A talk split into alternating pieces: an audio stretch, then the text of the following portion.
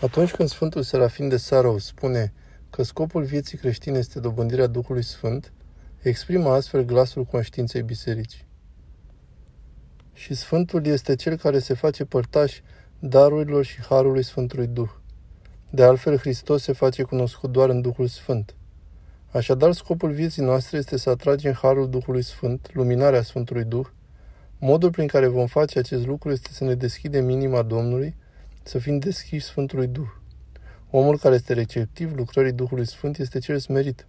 Cine este smerit? Cel liniștit. Cine este omul liniștit? Este cel care nu-și ascultă deloc gândurile, ci ține inima îndreptată doar către persoana lui Hristos și nicăieri altundeva. Nu se încrede gândurilor și nici priceperii sale. Gândul te poate acapara și distruge. Cine crede că poate să-și controleze gândurile se înșeală amarnic. Gândurile zboară unde vor, te înnebunesc. Ca să facem loc harului e nevoie să fim smeriți, liniștiți, să nu auzim niciun gând, să nu ne încredem deloc gândurilor, ci doar să ne umple minima de rugăciunea lui Isus, să ne umple minima de cuvântul lui Dumnezeu. Și în acest mod să-L atragem pe Preasfântul Duh. Cel mai mare dar al Sfântului Duh este biserica. În biserică lucrează Duhul Sfânt.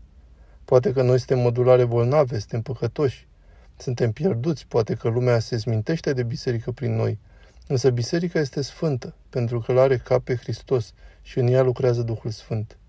Biserica este izvorul din care primim viața, primim apa cea vie. Din biserică luăm toate darurile care ne umplu ființa. De unde altundeva ne putem hrăni cu trupul și sângele lui Hristos?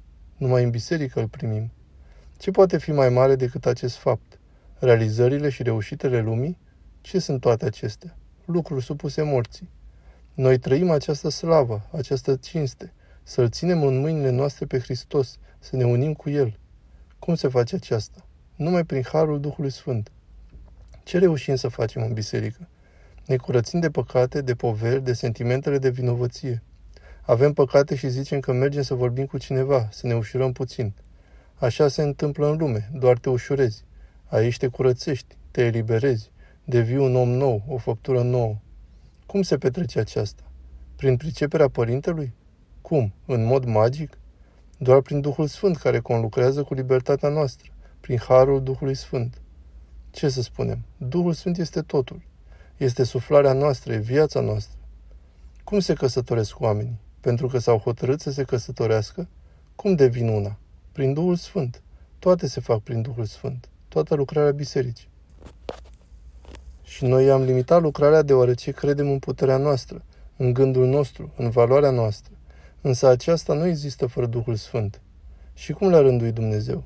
Ne-a spus să ne apropiem de El, dar nu de unii singuri, ci uniți între noi. Cine aduce acel cadru comun și acea unitate? Numai Duhul Sfânt, după cum a zis Domnul, unde sunt doi sau trei adunați în numele meu, sunt și eu în mijlocul lor. Cine săvârșește acest lucru? Duhul Sfânt. Și biserica scandalizează astăzi cel mai mult lumea. Nu pentru că are putere, nu are putere lumească. Nu pentru că suntem fără de păcat, poate că suntem mai rău decât lumea. Dar de ce? Pentru că ne propune un mod de viață smintitor. Care? Să devenim una. Viața mea nu este doar a mea, ci este și a ta. Viața ta nu este numai a ta, este și viața mea. Este viața noastră și spre aceasta ne insuflă Duhul Sfânt.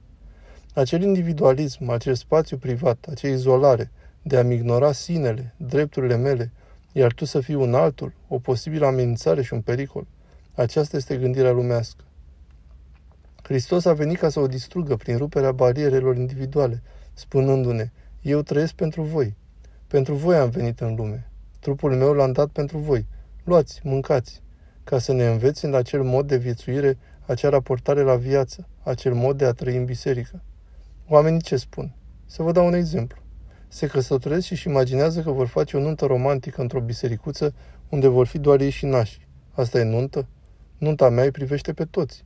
Și mă căsătoresc cu o persoană ca să învăț să iubesc pe toți. Nu doar pe tine, lumina ochilor mei. Acest lucru înseamnă moarte. E un iad din toate punctele de vedere dacă viața noastră nu devine o deschidere. Și cum se va întâmpla acest lucru? Doar dacă primim insuflarea Duhului Sfânt. Cum vom primi insuflarea? Numai dacă spargem limitele individuale și zicem Domnului, nu am gânduri, nu îmi fac niciun plan, sunt pierdut și mă aflu în mâinile tale. Atunci când se frângă aceste limite ale propriei noastre dreptăți și socoteli și ne lăsăm în mâinile lui Dumnezeu, vom vedea că înainte de toate, El este o deschidere. Și atunci nici noi nu vom putea fi altfel.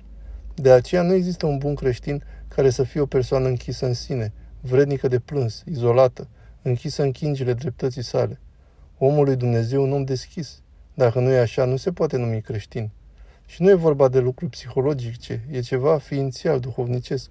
Atunci când te simți pierdut și vezi că Dumnezeu se atinge de tine, când vezi că te iubește la fel, frângi limitele dreptății și normelor tale de moralitate. Și atunci ce limite vei mai pune celorlalți? Vei trăi doar într-un singur mod. Primești iubire de la Dumnezeu și o dăruiești oamenilor. Nimic altceva. Așa ne inspiră Duhul Sfânt. Pentru rugăciune Sfinților Părinților noștri, Doamne Iisuse Hristoase, Dumnezeul nostru, miluiește-ne și ne mântuiește pe noi. Amin.